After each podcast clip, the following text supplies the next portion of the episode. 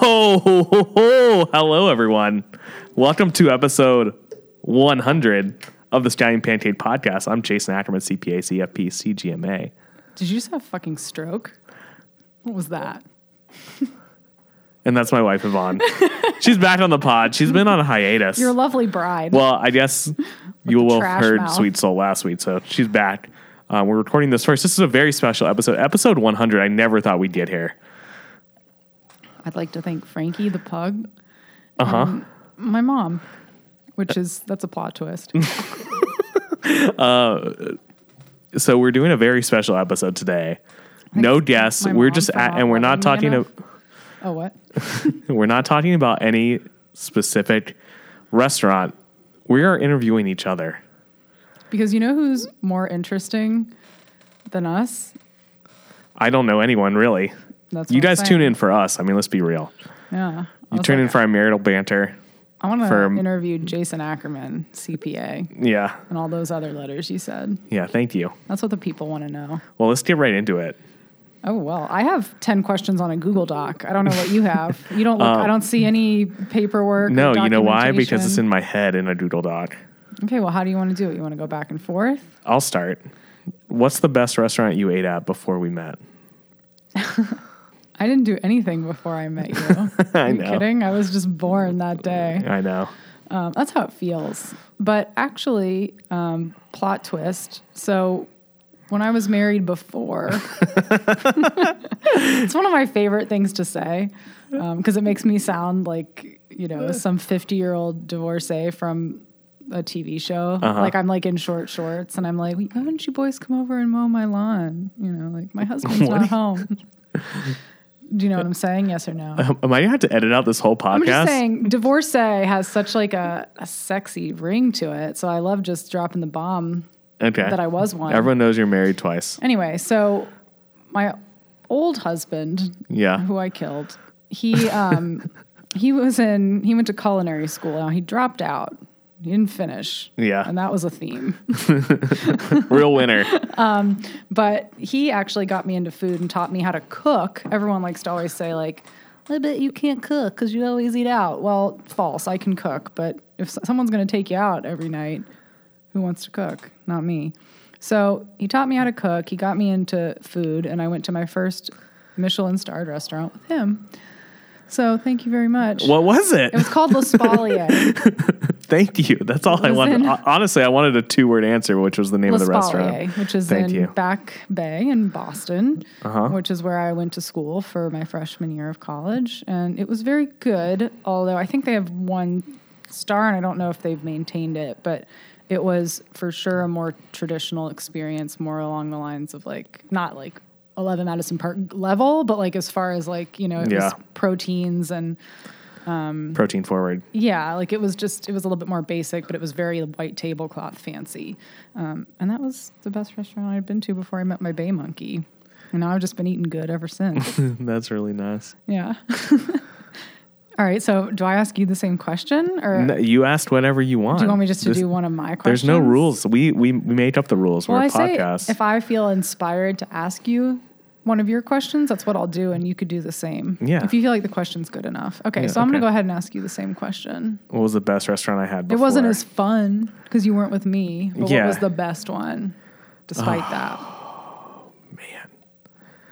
Um, I think I'd have to go with.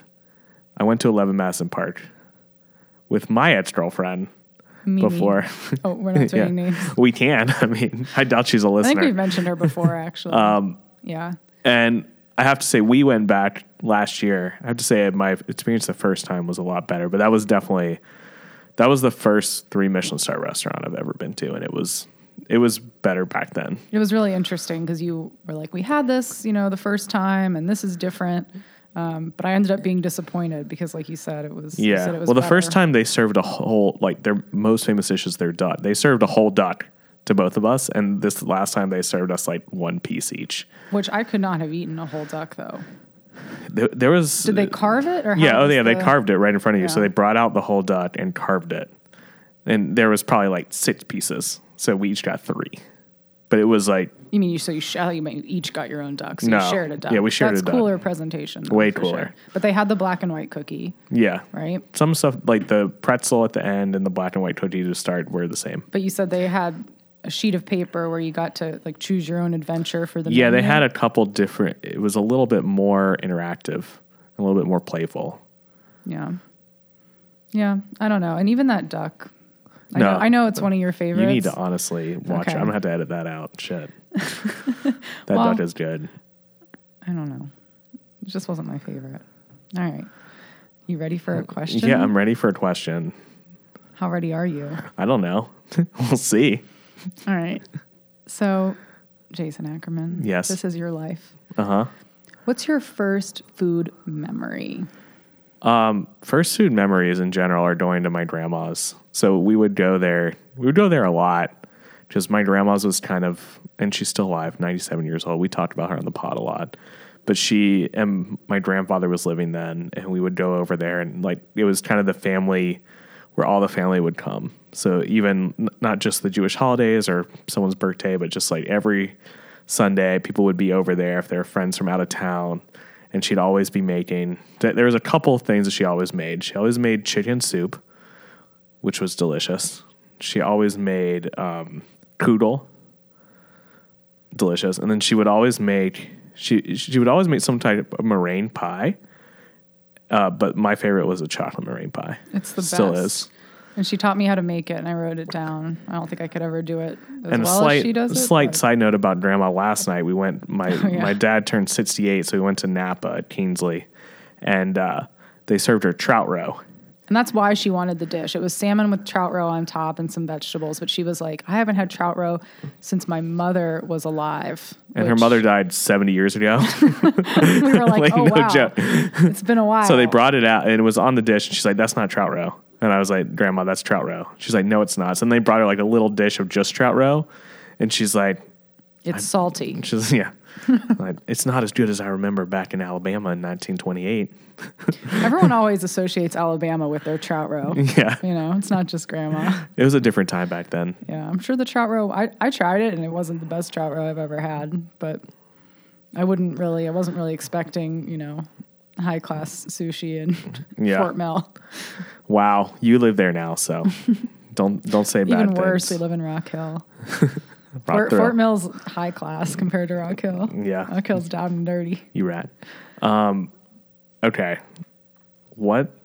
I'm not going to ask that question because that question was lame as shit. Are you serious? I don't care about. I asked you my one question before we met, and honestly, that's all we need to know. well, you didn't even say like the specific food. Yes, I You did. said a couple, but like it's not really. That's not your first food memory. All right, Let me answer the question how I want to answer I thought it. that was a good question. Um, we'll let the we'll let the judges decide. Okay. Okay, what's your favorite restaurant we've been to that is not like Michelin starred high end? Hmm. That's a really good question. Thank you. Yeah, that's why I am. I'm the Anderson Cooper of our times. We go to so many good restaurants. what a problem. yeah, wow. First world problems. I'm sorry you met me and I take you to all these fancy places. Man. Okay. So you want a real down and dirty guy. Yeah. A real down and dirty guy. All right. Man. It's so hard. I thought this was going to be an exciting episode, but to be honest with you, most people probably tuned out. It's so hard. All right. I am going to say it was not Franklin's, Uh huh. but the other one. What was the one where we drove farther out in Austin? Oh, that was like in the middle of nowhere. I don't remember what it was called. We were in Lockhart, Texas. Yeah. That was my my favorite down and dirty because we had we got to watch them smoke the barbecue. So explain explain to the people what you're talking about. Well, so I can look up the name. but it's this barbecue place where you have to go back and you have to wait by the smoker and it was so, So we hot. we drove an hour outside of Austin. We're in the middle of fucking nowhere. We literally, I felt like we were gonna get shot at any moment. it was very country. It was one of those places where if a crime happened to you, like they would just bury you in the woods and no one would ever know about it. And uh, you go, it's like it- that's how Texas barbecue started. Like these small places, they all they would always start in the morning because it was basically they would work all night to make the barbecue and be ready in the morning. And you would go in the back, and then you would just order your barbecue. And it was it was I don't know, 80 degrees outside. You watch in the back, it was like 95 in the pit. we were lucky because it was actually a little overcast and breezy compared to how it had Yeah. been. Um, and this was in December. And you're in like a meat. You're it like in been way worse. You're getting the meat sweats back there. It was called Smitty's Market. yes, That's what it was called. Smitty's. And it was really like not fancy. no, Um, you know, like plastic silverware, um, super country, and they had saltines and pickles oh, you love that. with the barbecue, which you know saltines are my favorite food. Um, and I actually liked the barbecue there better than Franklin's. I really liked Franklin's, but I, I enjoyed this more. I know that you enjoyed Franklin's more. So. See, I thought you were going to say that place that we went at Machu Picchu where you got the tomato soup. that was a great food memory. yeah. Yeah, they had the best rolls there. I'd go back there any night of the week. but also, you don't, you know, you get really hungry hiking Machu Picchu. Yeah. I would eat, I would have eaten anything. Yeah. I mean, we had a lot. I was trying to think because our first trip together was in Chicago. Uh huh. And I always tell this story, but before we left, like it was, so- you know, it's the beginning of our relationship. And, you know, I hadn't been anywhere on a trip in years. And so Jason asked me to go to Chicago, and I was so nervous and excited. And he was like, you know, if this doesn't go well, we're going to have to break up because if this is important to me that we travel well together. And I just hope that you're chill. And so I pretended to be so chill the whole. Newsflash, not chill. But I am very chill when we travel. Not at the airport, not at the airport. but like as far as when we're on. I've never seen a woman cry as much in an airport as you've cried. just that one time at the London God, Heathrow and, uh, airport. my favorite thing. just know that they're very serious about their liquid restrictions at the London Heathrow airport. my um, one of my favorite things at an airport with you is you have to be the first in line It's so embarrassing. I don't want to be like and that. it person. doesn't make any sense because we're priority like i'm we're not like high priority but i travel enough where we're like gold We're zone four. we're gold yeah we're zone four which means we're always gonna On get some- American. we're always gonna get something on the But one of the, the first overhead. times we went together, they asked me to. We were like we boarded late, and they asked me to check my bag, and which is so for before I traveled with you, I used to check my bag, and the last three times before I met you, they lost my bag, and I had to spend a whole trip without my luggage. yeah but that was like 10 years before we I know, but still, it's different now I don't know. I don't trust them with It's my different. bag when they're like, "Let me just put it right under. Like you can check it at the gate." No, Yeah. no, it's not an option. so we have to be the first I know. I do that thing like where you start to inch closer and closer to the entrance, and then she's the problem And then there's that She's guy problem. behind you, like, I don't know why everyone's in such a hurry. We're all going to the same place. And I turn around and I punch him right in the face. right in the balls right in the balls. Yeah. Yeah. I just, I get, it's not like I want to be on the plane sooner. I just want my bag to be in the overhead space. Yeah. And then when I'm not with you, Jason, I'm not priority. yeah And well i'm not there then so let me tell fine you a travel hack. Okay. So on, you start sucking No. Uh, I was just seeing how you you you pretend like you're married to some other guy who's priority and get up front. That's what I would say. Oh, that's smart. Yeah. You stand really close to this rich looking couple and say that you're their adopted adult daughter. Yeah. Uh, No, so you can actually on American, you cannot go outside of your zone. Okay. So if you say you're zone six and you pretend to be zone four, it'll be like beep, beep. You are not. Okay. Same thing on Lufthansa. But if you're flying Delta, you can board whenever you want. It doesn't it doesn't call you out. So if they're if you want to pretend to be zone four and you're zone eight, you can do that on Delta, and I've done that a few times. But when I'm not with you, anyway, I also Uh-huh. can't lift my bag over my head. Maybe you should I pack can, less. I can carry it because that's our rule. So Jason has made me like I have to carry my own bags. He won't help me, but I can't always do like the full lift over the head. So I just last time I traveled without you, I had to have some old man help me, and I'd like failed four times before he finally sighed. And he was like, "Do you need some help?" Like he really didn't want to do it. Cool story. You think I'm boring? No, I think that's really good life hacks. Okay. Are you ask me a question now? Sure, if you want. What about you? What's your favorite place we've been to? Oh my fancy? God. Why can't I ask you the You questions? You can, you can. They're good questions. I Yeah, mean, they are. I thought about I'd like them. you to ask my questions back to me because I obviously thought they were good questions, but you're not going to. So, Who writes for a living? Frankie, Yeah. Um, what was the question again? you asked me what's like the favorite non-Michelin, not expensive place we've been to together. Oh, I think it's Glace.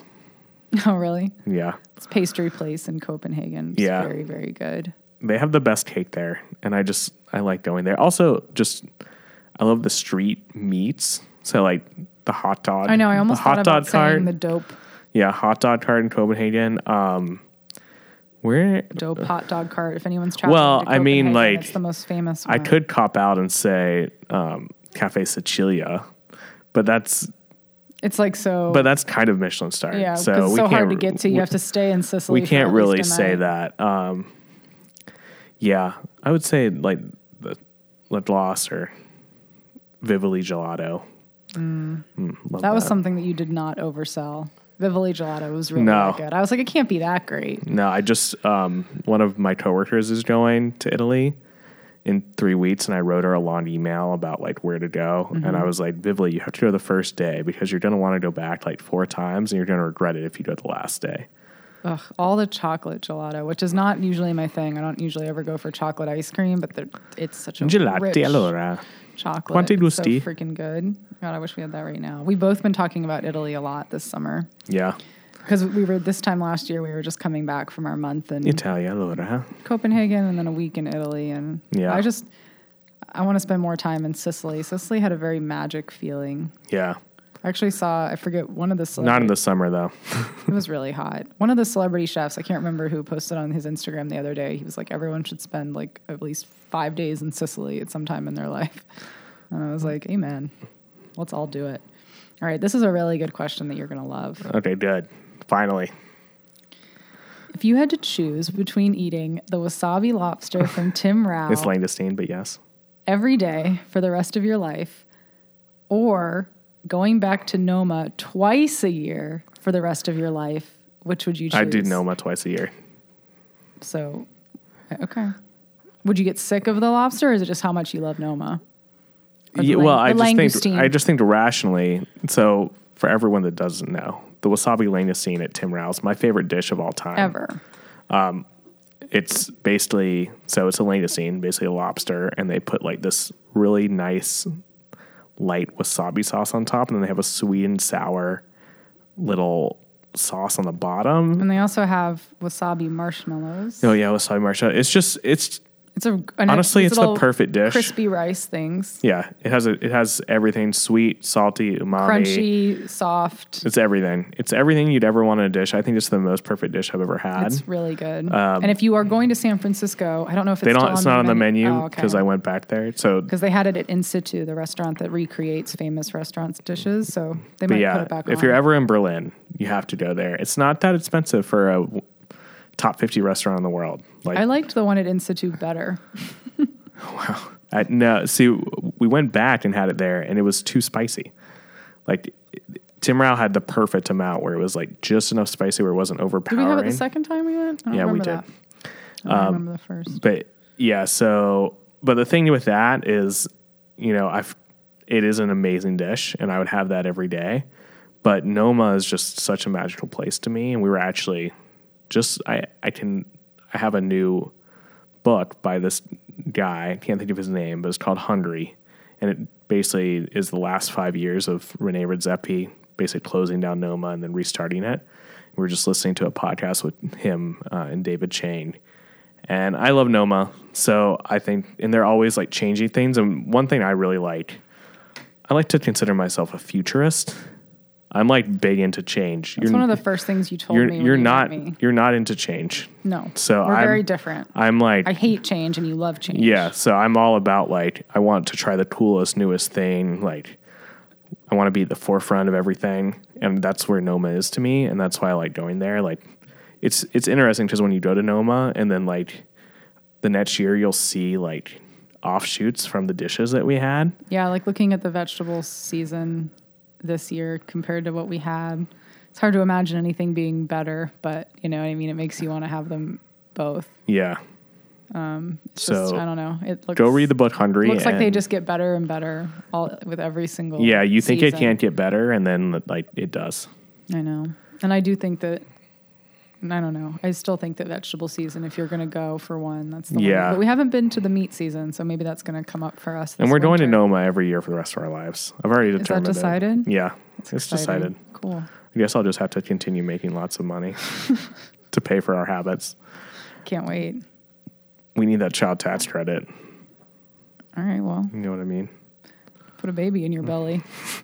Confound modern science. Okay. Are you ready for my next question? Yeah, I'm all born ready. I haven't been ready for the last two, but sure. Okay. So everyone knows that we're going to Japan next year.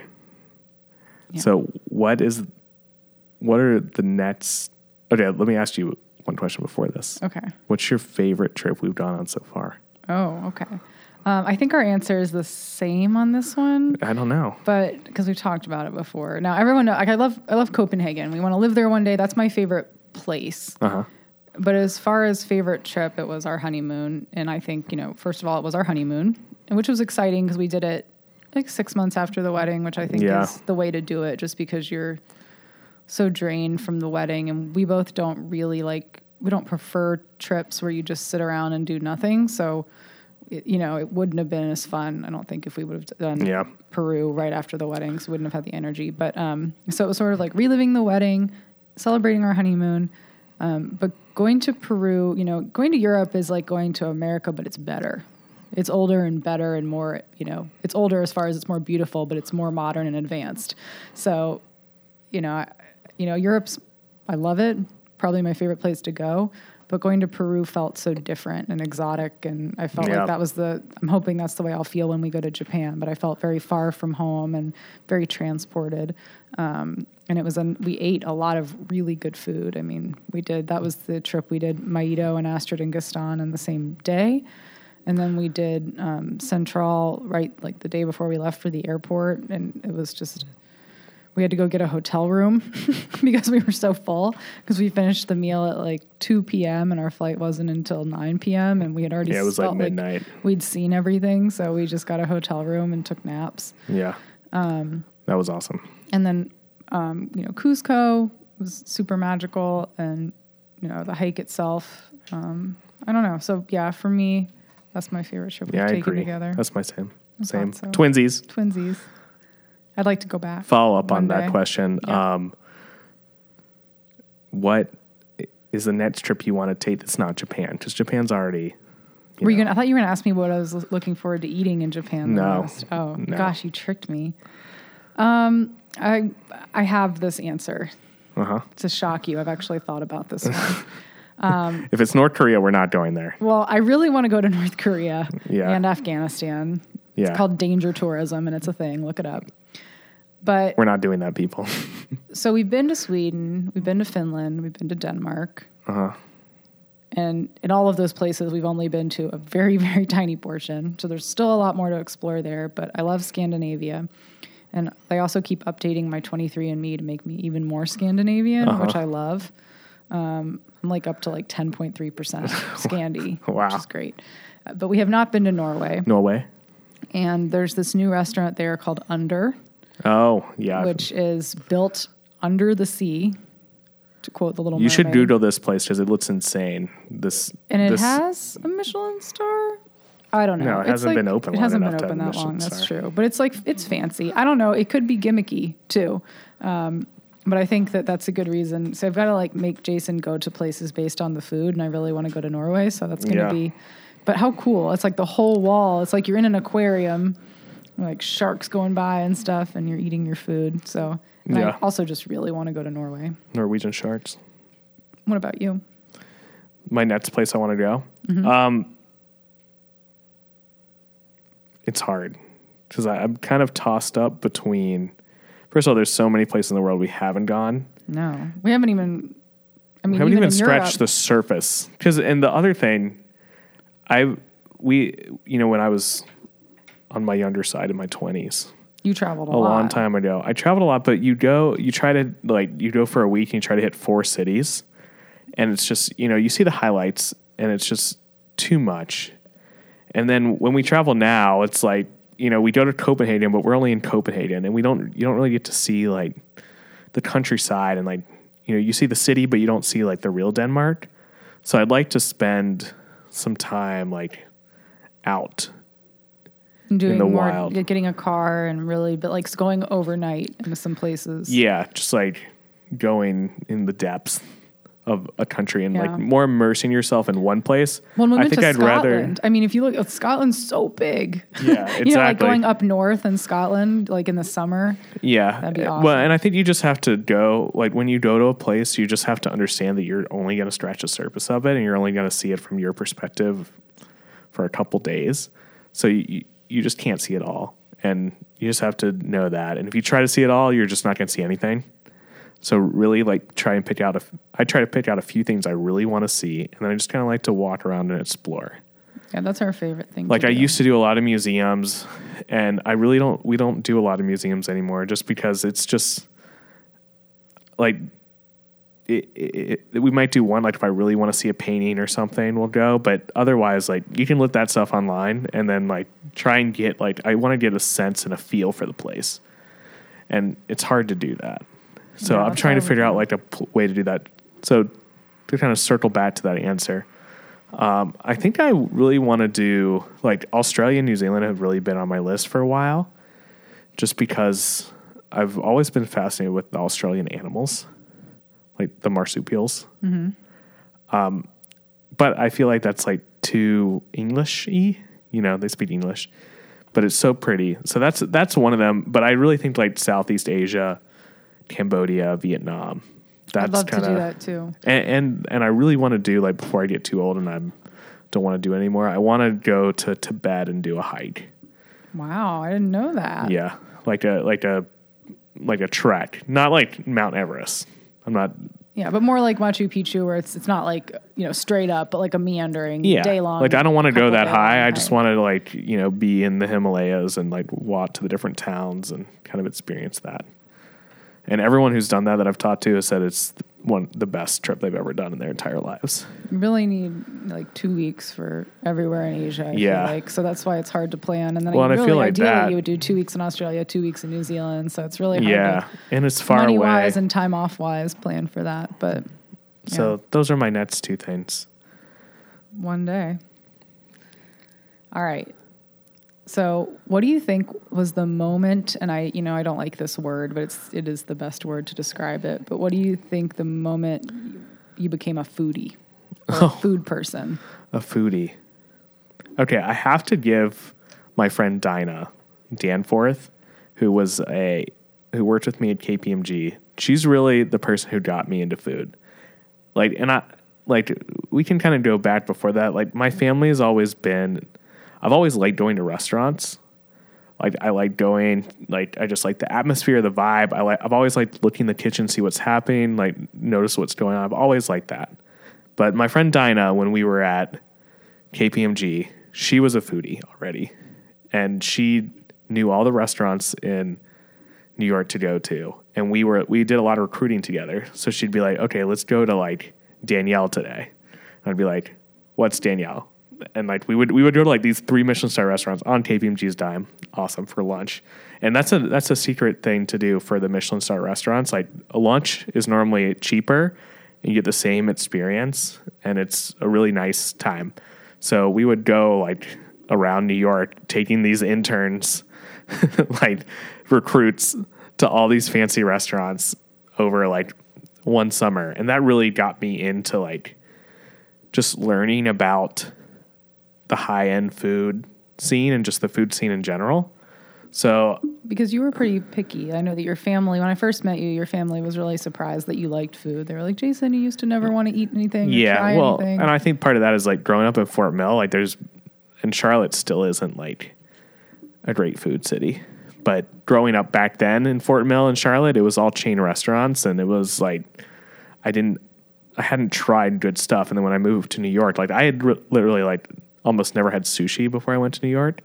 And I was like, "Oh, this is awesome. Like there's all this cool stuff out here that I didn't know about. So yeah, and really it was Dinah who got me um, got me into it, and uh, and then you know cousin Amy who has had a blog for a long time. We've talked about her on the pod, Um, and we've had her on the pod. and we've had her on the pod. Yeah, she's been on the pod. Uh, just you know, she really she was a big influence too. Like she took us to our first event at Futo Buddha, yeah, and um, pre-blog. pre-blog like and i was like oh this is cool. Like there's like-minded people in charlotte who like food the way we do. And that was like 2015 i mean that was, that was right before we started the blog. And i mean the food scene's gotten so much better in charlotte since then. But uh, i would say yeah new york 2011 is when it happened That was the moment. how about you Um, Well, so I was not picky at all growing up. Oh, so I feel no. like for me it's like twofold. So I actually remember was with my parents in Myrtle Beach because my parents like to golf. So that Myrtle. was like the favorite vacation, but we would go there a lot and they would golf. Um, but we went to this restaurant down by the water and they got raw oysters. And I was like five or six years old. And they were like, oh, you know, you're not going to want these, but you can try one if you want. And I pretty much ate the whole tray of oysters. And I just remember they were so shocked. Like my dad was very proud of me, and he's not a very like at that point especially, he's not like a super adventurous eater himself, but they both liked oysters. But he was like, I just can't believe it. Like she liked the oysters, and I was like, Oh, is this a cool thing? Like you're supposed to be you know adventurous and try new things, and um, I don't know. I just kind of I don't know. I kind of liked that feeling even as a little kid. I was like, Oh wow, well, look Yeah. how fancy I am. And I'll say one other thing too is I've I've never really been that into music. I'm into sports, but like as far as immersive experiences that I do, like I've never liked to go to concerts. Plays are not my thing. Like they're like I respect them for what they are and I understand why people are into them, but it's just not my thing. And food is like a thing I like to do. Like it's a hobby. And that's like our hobby that we have together. It's how one of the things we money. share. Yeah. so instead of, you know, paying for Justin Timberlake tickets or whatever, we spend our money like traveling and going to food and, and eating at the restaurants where Justin Timberlake eats. yeah, Like exactly. Noma. Yeah, no, he was there like one day after us last year. Yeah, that's what someone said to us recently. They're like, I didn't realize how legit you guys were until I saw you go to a restaurant, and then two days later, Justin Timberlake went to the same restaurant. Yeah, copycat. But then, so the second part of that answer would be when I started watching food shows, like my senior year of high school, like Yeah. actually starting with Emeril. uh, I you used know what's really interesting? like Emeril. a lot of people like Jamie Barnes said Emeril was his like there's a whole generation of people, especially like Well, so he has this thing like no no one sided tasting food. Um, and that was huge to me, right? So when you have a piece of meat, a lot of people and a lot of restaurants still do this. They just season the top of it. Yeah. And so that was like he always had this like, you know, call and repeat with the audience, like no one sided taste in food, you know, but you like so flavoring both sides or all of the sides of the meat or whatever it is, Yeah. And then, you know, watching watching that and also um well, okay, what he was the other one for this. So seasoning. So that's the thing about cooking that really like around 17 to 19 I started cooking and I realized people are so shy home cooks with salt and pepper. You need so much salt and pepper and butter too, but really like people are very dainty with it and you need way way more than you think to Don't create flavor. Um, and Emeril was big on that too, right? So and then the other one was Alton Brown. So I used Alton. to watch Alton Brown every single night, and I would so particularly his hand pie episode.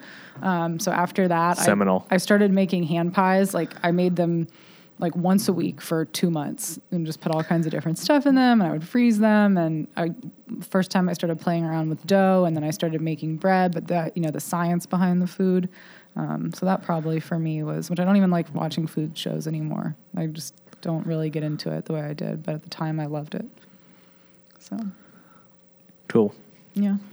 Is it Alton my turn Brown. to Um, ask you? no, I think you just asked oh, me. that's right. Um, okay, let's get to Charlotte. Oh, here we are. let's come to Charlotte. do, do. Oh, we're already here. Okay, we all know that my favorite restaurant's Bardo. Mm-hmm. Not, I don't think it's even close. It used to be Soul Gastro Lounge. Yeah, Is that's still where we had second? our first.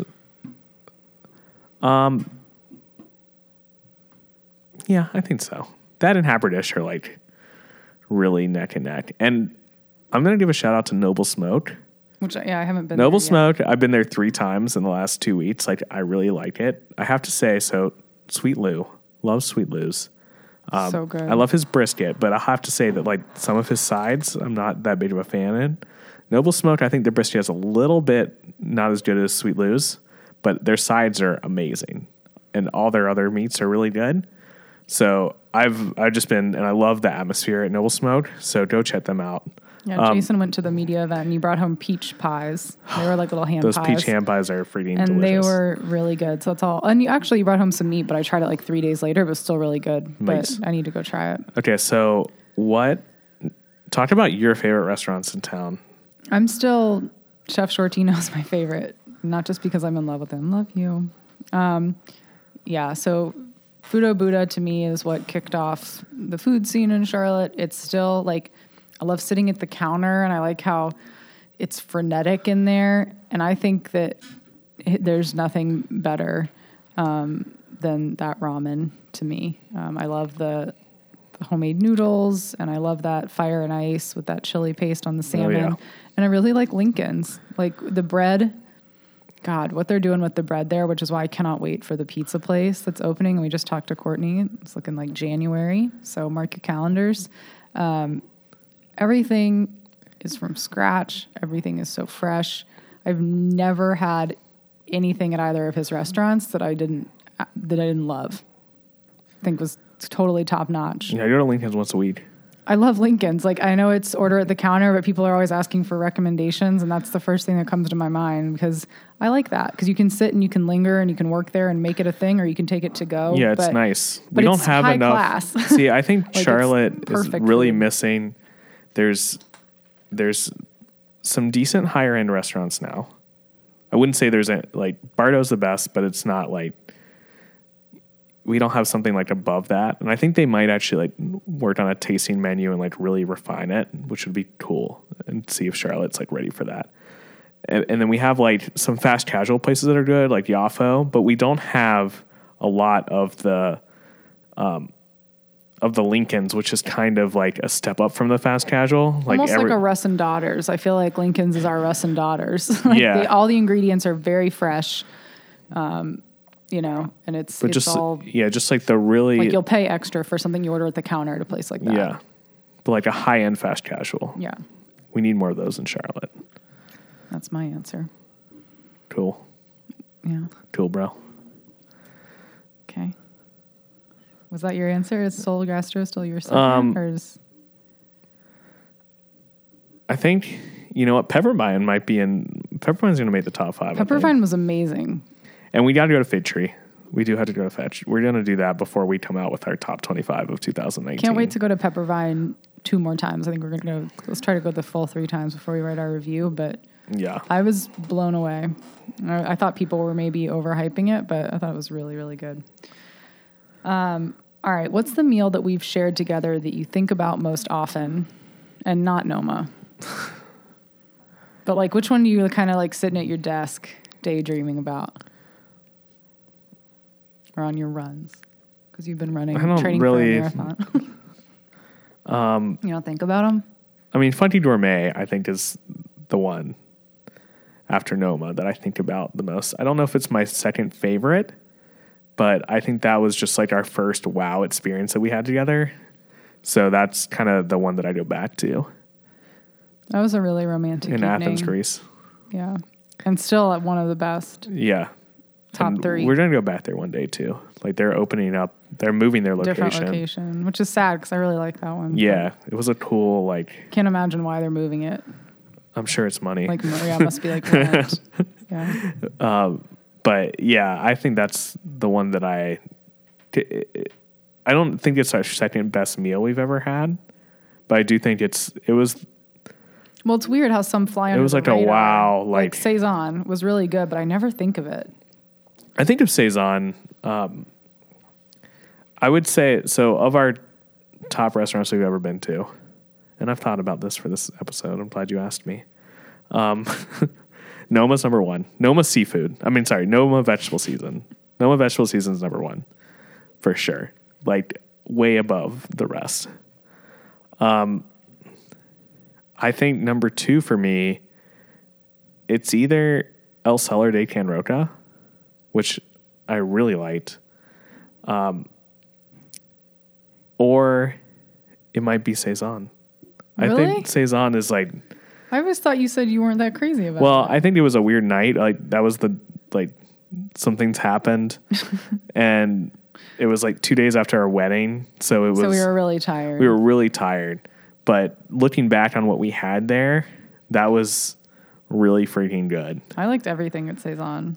I thought it was awesome. I just don't. It doesn't ever come to the top of my mind. And you know what I really liked about Saison is just the it was such a thoughtful menu. Like it was kind of done in stages and you would have like the lobster section, then the pig section, and then like the pumpkin section.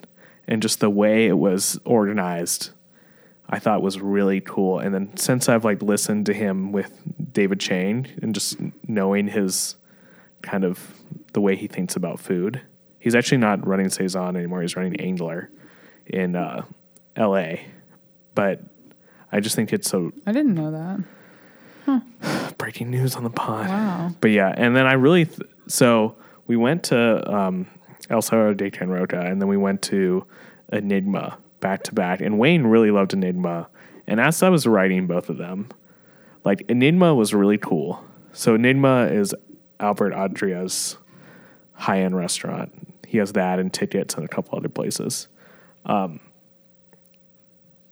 I really liked Enigma, but the dishes there, like they were cool, but they weren't as memorable. It was more about the experience and the atmosphere. The experience was awesome. I one of the one of the coolest experiences we've ever been to. Like amazing. The food was amazing, but it just wasn't as memorable. Um, El Celler de Roca, like I still think about some of those dishes that we had. The desserts, the whiskey cake, the red um, prawns. We had some of the vanilla best peas. desserts I've ever had at any fancy um, restaurant. The the veal pastrami. Like I literally I can name there's very few places I can name like all the dishes that I had. Noma's one of them. Like I like I can go through in my head everything that I had in Noma. I can do that for El Celler de Can Roca. Um, I can do it for Saison. I can do it for a couple dishes at Atelier Crenn, but like it's very um, rare to actually like have it last that long and like that just shows how amazing those experiences were. Ko was like that for me too. Yeah. Oh yeah. Ko Ko actually is. You know what? I said eleven Madison Park for my first one, but I did go to Ko before, me, you two yeah. with a random friend from KPMG, and that was an awesome experience because it was it was like literally the size of this podcasting room, and it was so good. Ko is not ranked highly enough for how good it is. Um, really, I think about every David Chang restaurant that we've been to a whole lot, and we recently, the last time we went to in New York, which I know he's Kawi. not, um, yeah, Kawi is not. He's not the head chef there, but it's his concept. Yeah. And I just even that's been lingering with me, like his his flavors. They just no, I think about you. the Ko bar like Oh my gosh! of the last The 12 months sandwich. where I've where I've eaten like that's honestly The like I'm going back there every time I go to New York. That's a fact. Write it down in your calendars, people. and the place in LA, yeah, Major Domo. Major Domo, the shaved ice. Oh yeah. I just have a really fun time at his restaurants too. I think the flavors are like extra punchy. Yeah. And then the Flavor environment the environment is like it's just ch- casual. Like it's really good food and like it never is stuffy. Yep. When I and I and I like the fancier ones too. Like Atelier Crenn is still my number two after Noma, and that was super So what so what are your top fancy. what are your top 5 top five. or just top so we you got Noma. Yeah, Noma's my number one for sure. Atelier Crenn is still my number two. Um, You know what place I really liked too in Peru? Astrid and Gaston I think was my favorite one that we did there. See, I liked Maido better. Even, but it's, it's hard too because Maido was lunch. For Um, me, I think it was Astrid and Gaston, Maido, Central was which is interesting because it's not actually I think Maido is ranked higher than Central right now. But normally people think Central Central I liked most of all, and you didn't like it as much as I did. Well, I get the concept of Central, like they're trying to just do crazy shit there. But it wasn't just that; it was the flavors to me too. I like thought that s- potato dish that we had there, yeah, um, and also the desserts with the cacao. Like, those Yeah. were super special to me. Um, but yeah, I'd say, I'd say Noma, and then Atelier Crenn, and then I think about too the almond granita. Central, Probably that's actually probably the thing I think about the most. and then just from Cafe Sicilia. Yeah, like if you're a- when you ask me what do I think about the most, like what meal, I think about the almond granita. It was also just so hot. we would just like stumble down this hill Yeah, and just uh, the way the waiters would look at us when it was our third visit of the day. I'd be like, "Welcome back, sir." like, thank you. yeah, that was magic. So anyway, what'd you say? So you said Noma. Noma, Atelier Atelier Crenn. Central, Uh huh. Ko, Uh huh. and then Amass, which you know I know is not Yeah. the same necessarily, I, but Amass is on that level. I just and I'm even talking about the second time we went and sat at the bar Yeah. and not the tasting menu because I really like the tasting menu, but their potato bread I think about once yeah, a week. It's like the tangiest sourdough you can imagine. It's so freaking soft. Um, and we had that chicken dish last time too. So Yep. I think about Amass a lot, and I really like their vibe too. Like we got that little gnome that flicks you off. They have that on their bar, and we got it to put in our house. So maybe that's why I think about it a lot too. Yeah. That's a nice memory. True. Also, we get the best art in Peru. We have so many. We like to get little treasures on our trips, and we got so many fun pieces there that I love looking at. And I love thinking about our time in Peru. Good times. Good times. Is it my turn to ask you? Sure. Okay. Um, which meal that we've shared together do you think was the biggest disappointment? Uh, Osteria Francescana. Yeah, me too. That was like such a journey and such a trek Yeah. for a letdown. Yeah. Remember the bag of trash? Yeah. I know we've mentioned it, but we, they have a piece of art there that's a bag of trash. and at the end Well, of it's the part. meal, There's something above it too, but you just saw the trash and, and you thought it was like they're like they didn't. art for a restaurant. Yeah. Well, like, his wow. that collection he has is like worth millions and millions and millions of dollars. yeah, I mean that's some really weird shit. So I bet it's really expensive. but um, yeah, I mean for the hype of that place, you know, ranked number one in the world. Uh, meeting, you And- know, Massimo who's one of the coolest people, like so outgoing, like so I, nice. I enjoyed reading his book on the train back more than I enjoyed Yeah. the restaurant because the book is so interesting and he's so interesting when you watch him Yeah. on TV. And we did get to meet him, which was a definite high. yeah, um, But yeah, the food. The most memorable thing we had there was the you had an um, an espresso mocktail that Yeah. I think about quite often. Yeah, Um, but other than that, I don't think about anything we had on that menu, and I can remember most of Uh, it. I think about the five ages of Parmesan I don't think about it. It was definitely the best thing there for sure, and I liked it and a I, lot. and the rum baba. I think about that too.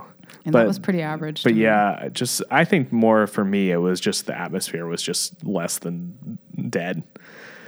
yeah, the atmosphere. the atmosphere was just so bad. It's it's honestly the worst atmosphere I've ever been to, and that just well, it was interesting. The food couldn't overpower that. the energy of the servers was very low and i remember we so we got there we didn't get there that early we got there about 20 minutes early and most places when you get there early they'll let you come in and have a drink they would actually like they did not unlock the door to the restaurant and all of the servers were like smoking cigarettes It was and very Italian. in the alley um, but like it just didn't feel like it felt like you were at like a, an Italian, you know, Chili's, and they were like, "You're not coming in here till the time, bro." And it's like you're about to pay four hundred dollars per person, and it was low energy for sure. and I don't know, the servers didn't really seem that into their job, whereas at the other places we've been, you know, it's like they all seem very passionate. Yeah. Um, and so that kind of started at the beginning and went throughout, and we didn't get any sort of, we didn't get to see any part of it besides the bathroom and Yeah. where we ate. Like normally it's so open. I gotta give Blue Hill. everything. I forgot about Blue Hill. Blue Hill was really true. good. Blue Hill is Blue Hill actually Blue Hill feels like a might be dream. above. Eh, it's below El Celler de Can Roca uh, because I don't. Blue Hill, there's a, I don't remember every dish. And like they did that great. Like they let you come in early, have a drink while we were, Yeah. you know, we were only We two, were two hours, hours early. early. but, um, you know, when you go to the bathroom, you go down the stairs, they took you back to like a different part of the restaurant, Yeah. just different tables. They took different places, but we got to go to the bread area. But yeah, like they, you know, Yeah, I- I is just it's just it was a disappointment in all the senses. The more I think about it, it was like I can't think of any restaurant like that where you can't see anything that's happening in the kitchen.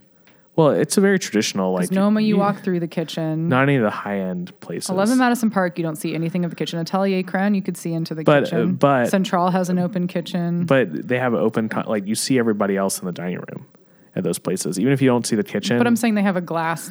They most places now have like a glass window where you can see a part of the kitchen. yeah, or or it's like Eleven Madison Park, like it's one big room and, open. and it has a cool vibe. Like it feels. We were in a room with two other, you know, tables. yeah, And it just felt really no windows. yeah. It felt it was it was weird. It was just weird. But I loved going to Modena. I thought that was cool because we went Yeah. to the balsamic vinegar shop after, and the train ride was No, it's cool. a lot. It's but I like that we a- journeyed to go there. That made it feel more special Yeah. to me. Like we always kind of journey because when we're traveling, we walk I mean, a it's lot in too. a small like it's going. It. I'm trying to think of the U.S. equivalent. It's like smaller than Asheville. It it'd be it's a like very tiny town. it'd be like going to the Chef and Farmer, when there was nobody there. like wherever the hell she is. But there was Kinston. nobody there. like the streets were empty. Well, it was 95 degrees. Yeah. They're not. was- they're not stupid. Yeah. but it was cool. Like I just I liked that part of it. But yeah, the restaurant itself was a definite disappointment. That's mine too. Yeah. Cool. Do you have another one? This is what happens when you don't write them down. I bet you're starting to forget, huh? I never forget. Okay, so what do you say to people that want to get in the food? Like they're in, they're interested in food, but they're not quite sure. Like maybe even a blogging. Like just say, what do you tell people who they're like, oh, we really like what you're doing. Like we've had a couple of people who have started, like use us as inspiration, which is amazing Telephone smoothie shout out. which is amazing. Like I can't even believe that. And that's I'll just ask myself a question real fast, which is what have I liked most about blogging over the last four years and our hundred episodes? I was going to ask you that. That It- was actually one of my questions. And I'll ask you the same thing. Actually, when I ask you that, and then I'll answer it? No, you it. go ahead. Answer it. so what have I liked most? Um, I think it's the just the really cool connections we've made, like throughout Charlotte, especially doing this podcast. Like, you know, when we first started the first 25, 30 episodes, it was just us two. We were learning it, learning how to talk with each other. And then over these last, you know, 60, 70 episodes, we've gotten to meet so many people. We've had so many cool guests. We've met like and become friends with a lot of the chefs and food people around town. And not only that, like we've got to know all the bloggers who are really nice people and we've got to inspire people to like start a blog and kind of you know we have our bloggers that we looked up to when we started and now people are like looking at us when they start their blog and i think that's been the coolest thing so you can say what's your favorite part about that and then also say it Like what you would tell people to what do you tell on. people yeah when they're like hey i want to do what you're doing um, Well, first thing, the thing that I realized the most that I liked the most about blogging, yes, the friends that we've made, but I had a friend come to town. Emma came to town from Michigan, and I took her to um, Lincoln's. We went to Bardo. We went to, and I think I've mentioned this before on the pod, but we went to Cuplux. But at every place, you know, we knew the owners, we knew the the bartender, the chef, whatever it was. And she was like, "This is so cool! Like you guys know everyone around the city from your blog." And yeah like that's you know when my dad comes or when you're like you know what I mean like the way the hospitality that the chefs and the owners and the people who work at these restaurants extend back to us for loving them is amazing and Yeah. you know 90% of what we post you know say you just follow us on Instagram 90% of what we post there is just because we love it like I'm sure a lot of people think that Lincoln's pays us to show them that kind No. of love we don't get paid from anybody we- but like sometimes we do sponsored posts, and that's something that I wanted to mention too. That's kind of a segue from your question that's been getting under my skin lately. So, if you want us to come in to a restaurant or you want to send us your product, then do that. And if we love it, we'll post it and it'll be genuine. If you want to have a sponsored post, then you need to pay for that. I'm really getting tired of people thinking that they're going to say, I'm going to give you a hamburger that's $8 and I'm going to demand an Instagram post in return. Like, there's a goodwill here that happens. Yeah. Um, and we're not asking for anything for free. Honestly, like, you know, we we're, we're paying for most of our food and we're fine with that. We're not Yeah. looking for free We meals. pay for pretty much But all it- of our food, but it puts a unless we go to these events. and honestly, at this point, our time has become more valuable just because we're both really busy. But I don't like I don't like this idea that they're saying they're dangling an eight dollar hamburger in exchange for something like a you know our time and our like passionate this love is- of a place. Like that's not really how, like and I'll and we'll do it for money. Like I'm not saying we're above that. Like if you Oh, want to God, no. actually have a true sponsored post where you're you know, and I'll say hashtag sponsored and we'll let our followers But we're only know, going to but- post. We only post stuff on our Instagram or blog, more Instagram because the blog will say if we don't like it. But we only post stuff that we like. Like we don't post we we or we if we post something, we'll make it like very vague. Well, what that's the problem when someone says, I want you to come out and try our food in exchange for an Instagram post. Now, I'm 100% going to put stories and say, hey, we were there, but like, I'm not. But we don't I- you know, normally we do haven't that. we haven't tried it yet, and so uh, for me, if you're a PR person and you're someone asking bloggers to come out, you need to just say, "Hey, come in. We'd love to have you in," because that puts goodwill in our in the blogger's head, right? That they want. To I think like, most of them do that. but there's more of a trend towards saying, "Come out," and we're looking for a post or a story. Well, yeah, as you get bigger, people just say, "Hey, we're gonna." No, but it's more of a trend in general. I think with no matter the size. Well, of the and we're not going to do that because we like. It's very important that we let people know like what's good and bad. But if your food is good and you show We'll post it. and you show goodwill and you're like you're sweet and kind, like we'll want to do you a solid by driving traffic to your Yeah. business. Well, if it's good, we're going to post it. I'm just saying you don't have to come at people in such a transactional way. Like that's Yeah. that's more advice for Don't the say businesses, send us right? Yeah, if you send But- us a hamburger, we're not just going to post it because you sent it to us. Yeah. Well, I wasn't saying they'd send us a hamburger. Well, they should. in this case, it would be going to go get a hamburger. yeah. But someone was trying to send us mustard this week, and they said, "We'll send you mustard if you do a post in three stories."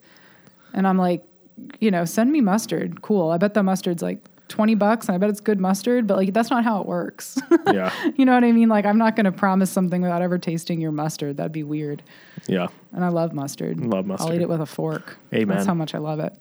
Um, but yeah, so along those same lines, being less transactional too, with if you want to get started in blogging. Um, Greg Collier posted something this week where he's like, people hustle backwards. So they start doing something and they want to see, in this case, like, you know, 10,000 followers or money or free meals or media events. Um, you just have to start with loving food and posting what you like. And I think that the thing that I'm still struggling with is just being very authentic on our page. It's easy to fall into the trap of wanting to sound like everybody else and not trying to make anybody angry.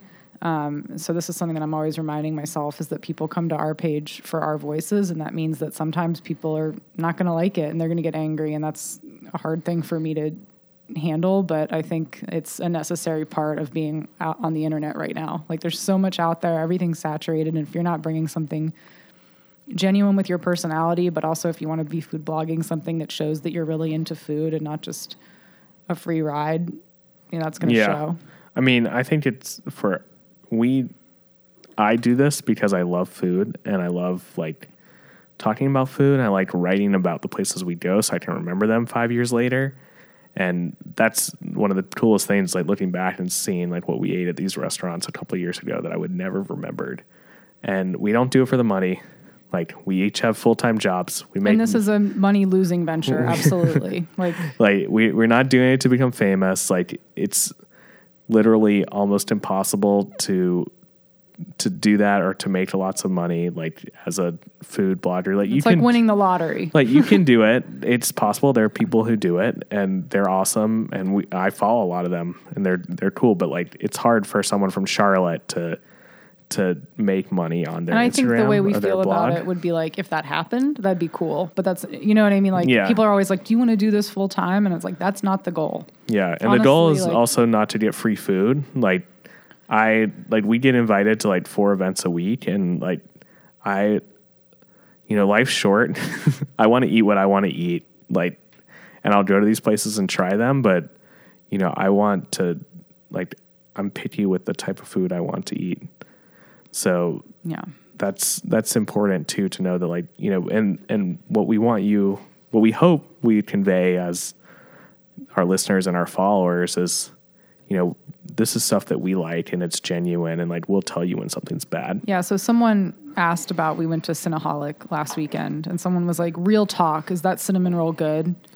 And yes it's good It's like, yeah, like it now. And then the other thing about that is like people think because we post high end stuff, we don't go slumming and eat whatever. But it's like, if it's not good, we're not going to post it.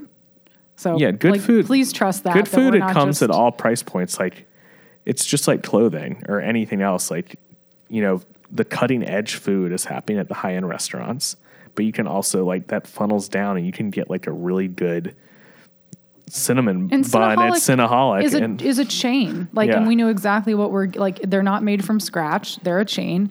They're good for what they are. And that's Yeah. another example, too, of how that worked. So, that really lovely owner said, Hey, we'd love to have you out to try some of our cinnamon rolls. And that is it. And in exchange, she got six stories and a full post. But if she would have said, Hey, we want you to come out in exchange for some content, we would have said no. And that's been happening more and more often, right? So Yeah. if you really want people to come out to your place, just be like, Hey, we want you to come try it. And people will show you the love. But, you know, and that's another thing that's been happening too, as far as like, come out in exchange for a free post, we're giving you 20% off of your food. We've seen this happening more and more too. yeah Um, Marketing is but expensive. but it's not like food you can have good food that's cheap and can be at a chain it's possible have to open your minds bros yeah, it's good for what it is. yeah Yeah, definitely. All right. I don't remember whose turn it is. I think This happens turn. every turn. Um, that was my next question, though. Oh my god, that was those were both of my next questions. We're on the same wavelength. Yeah. Oh my gosh. Um, all right. Well, we've kind of already addressed this, but what's the next Michelin starred restaurant you're most excited to try? Kind of, sort of. I don't know if we've really. Well, we're going to Alinea hopefully. So, Gosh, I hope we get the well, reservation. we're gonna, we're gonna get into Alinea. I've been don't worry. excited about Alinea for years. We're going to Pujol in Mexico City in November, which I'm very excited about. The ones I really want to go to around the world, which I'm think you just asked me, and that's what I'm Yeah. going to answer. Um, I could be a presidential candidate. oh, Ask me about global warming. Just ask me. what do you think about global warming? Okay, here's the Michelin star restaurants that I really want to go to. um, uh, so D- for president. Gaggan is like my number one. I want to go there so bad. I want to go there so bad. that looks freaking amazing. I really want to go to Attica in Melbourne because we we met um, basically like I think he's the second command down there Yeah. uh, at Noma, and he, that just looks really cool. Um, what are the other ones I want to go to? Oh man, It's hard, right? yeah. There's I, I well, I really want to go to like a really good sushi place in Japan. There's so many Michelin starred places in Japan. I don't even know all of them, but they have like probably the most, wouldn't you and there's like I've been watching street food on uh, on Netflix, and they have like Michelin starred street food in like Vietnam, and I want to go there. Like, but I'd say Gaggan is like number one, number one on my list of places I really want to go. As far as like top tier Michelin star, and I, you know, the other one I want to go to that's closing. Um, that so we're not going to make it, but the one in Sweden with Magnus, whatever. Oh yeah, That place looked freaking insane, but we're not going to make it. and White. I'd like to go to White Rabbit. Oh yeah, in in Moscow. In Moscow, yeah, that place looks awesome too. I know Russia was not mentioned, but I would definitely like to travel there too. And you've you've been, I've been to Russia. but I can see Russia from my house. That's why people move to Rock Hill, isn't it? yeah. That's what I thought. All right. What about you? Well, oh, um, Gaggan's on my list 100%. But yeah, mine's the same. Like Alinea and Gagan. You're really see. I'm I'm so stoked I'm for Alinea. not that stoked for Alinea because I think it's a little past like. yeah, I don't feel think like he's you think cooking there that the much. I know. I don't think it's jumped the shark. I think I think it's just like French Laundry where Yeah, I hope We- not. Like- oh, I forgot about that as far as a disappointment. Which was a bigger disappointment, the French Laundry or, um, oh Osteria or Osteria? for sure. French Laundry was a disappointment, but it wasn't a terrible disappointment. Osteria was a think the- disappointment. I think the food. French Laundry hasn't been right, number one in the world. Like Osteria that's was number thing. one in the world. I think the food was better at Osteria, but yeah, it's, Yeah. so it's more so it's more of a Well, it's all about expectations. Yeah. About expectations Yeah, weren't I mean, so high. But yeah. yeah. you're right. I hadn't really thought about that, and I'm really into like what you could call gimmicky, but I don't. I call creative, and Jason knows that. Like I go in more for the creativity more than the flavor sometimes. So I'm so excited to have like the balloon dish and Alinea Yeah. and like all the crazy shit that he does. no, I like all that stuff too. I just think I'm when it's really magical is when they take the creative and it tastes really good, and that's what Noma's so good at. Like Noma, everything's amazing and Yeah, it tastes both. amazing. You get both, and I And, felt like- like, Alinea was, or um, Atelier Crenn was the same way. I thought it was so creative. yeah. and so good. All right. So this is my last question for Okay. you. Last question. We're at the hour mark, so this is good. Yeah, this is good. Um, this is like my question I always ask, like death row meal. But I was going to say, if you can only eat one food for every meal for the rest of your life, what would you pick? I think it would be sushi. but it has to be the same kind. So what is it? Salmon avocado roll? Like you don't get to have a different sushi roll. That would defeat the purpose. Um, yeah, I would do a salmon avocado with like a little bit of spicy sauce on top Not tuna. because You like it's not do. my favorite thing, but I feel like it's light. Like you get a protein, you're getting a little You get a little avocado, everything. Yeah. and you, you like you get tired of it, but it wouldn't be like fried chicken after like three meals in a row. You'd be like, I want to kill myself. Right. Yeah, that's a good answer. You wouldn't get so sick of it. Yeah. What about you? What's your? I know you've you've been on death row, so Get rich or die trying. Um, peanut butter and jelly on saltines. God, fucking That'd be my brutal. And that's great because you get protein, a little sweet, a little carb. Same Yeah. same kind of idea behind your answer. I feel like it's well balanced. Yeah, But yeah, I've we're going to Mr. Tokyo tonight. And hope you're ready for that. I'm not going there. But we've been blogging together for coming up on four years. yeah, And we've been four years like this month. Yep, and we've been podcasting for obviously Two like, years, a little two almost. weeks shy of two years. Four weeks, but yeah, It's been a pleasure. Yeah, it's been awesome, and we're gonna keep doing it for maybe like a hundred more years. Hundred more years. We'll see, but uh, you know, I really feel like the pod. We've got some really good podcast guests coming up, and uh, we got some good things in store for the blog. Yeah, Charlotte Magazine. Like you're gonna name us best podcast next year, or I'm coming to everyone's house on your staff. God, I hope so. This is a. Okay, so right before we end, what's Yeah. the best thing you ate this week? Oh my gosh, Don't forget about that. I did forget. Um, okay, so best thing I ate this week. I did not go anywhere this week.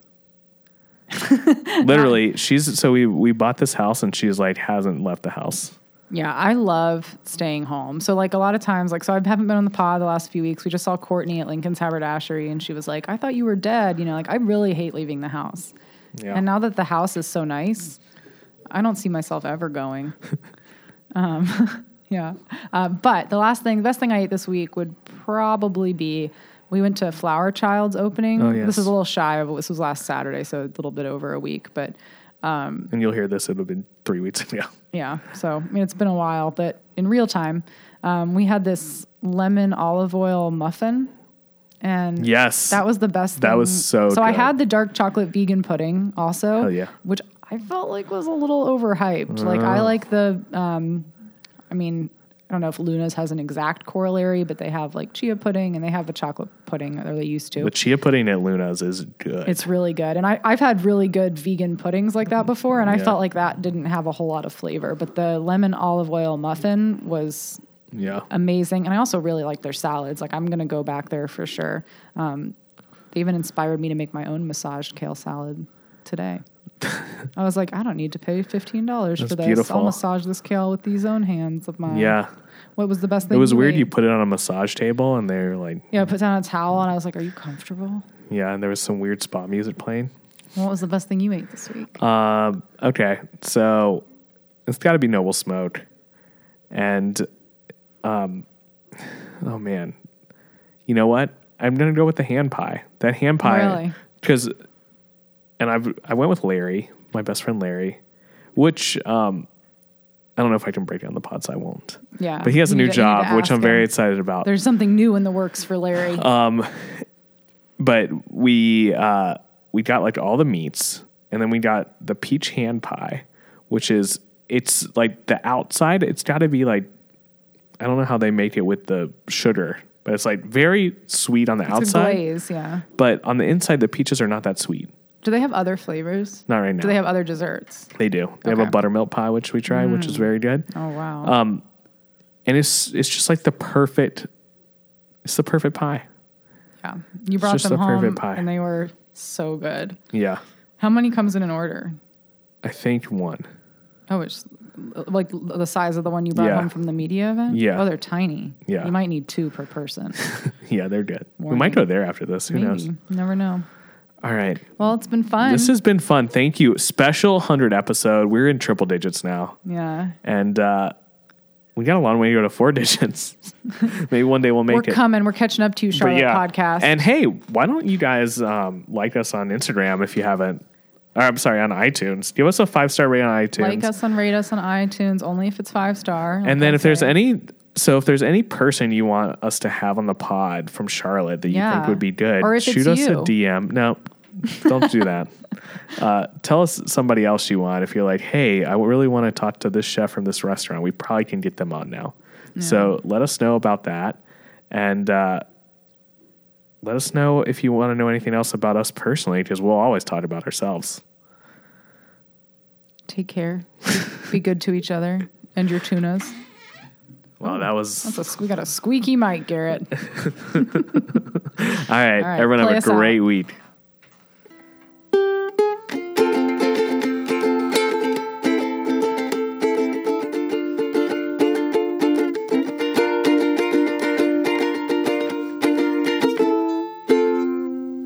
Scallion pancake.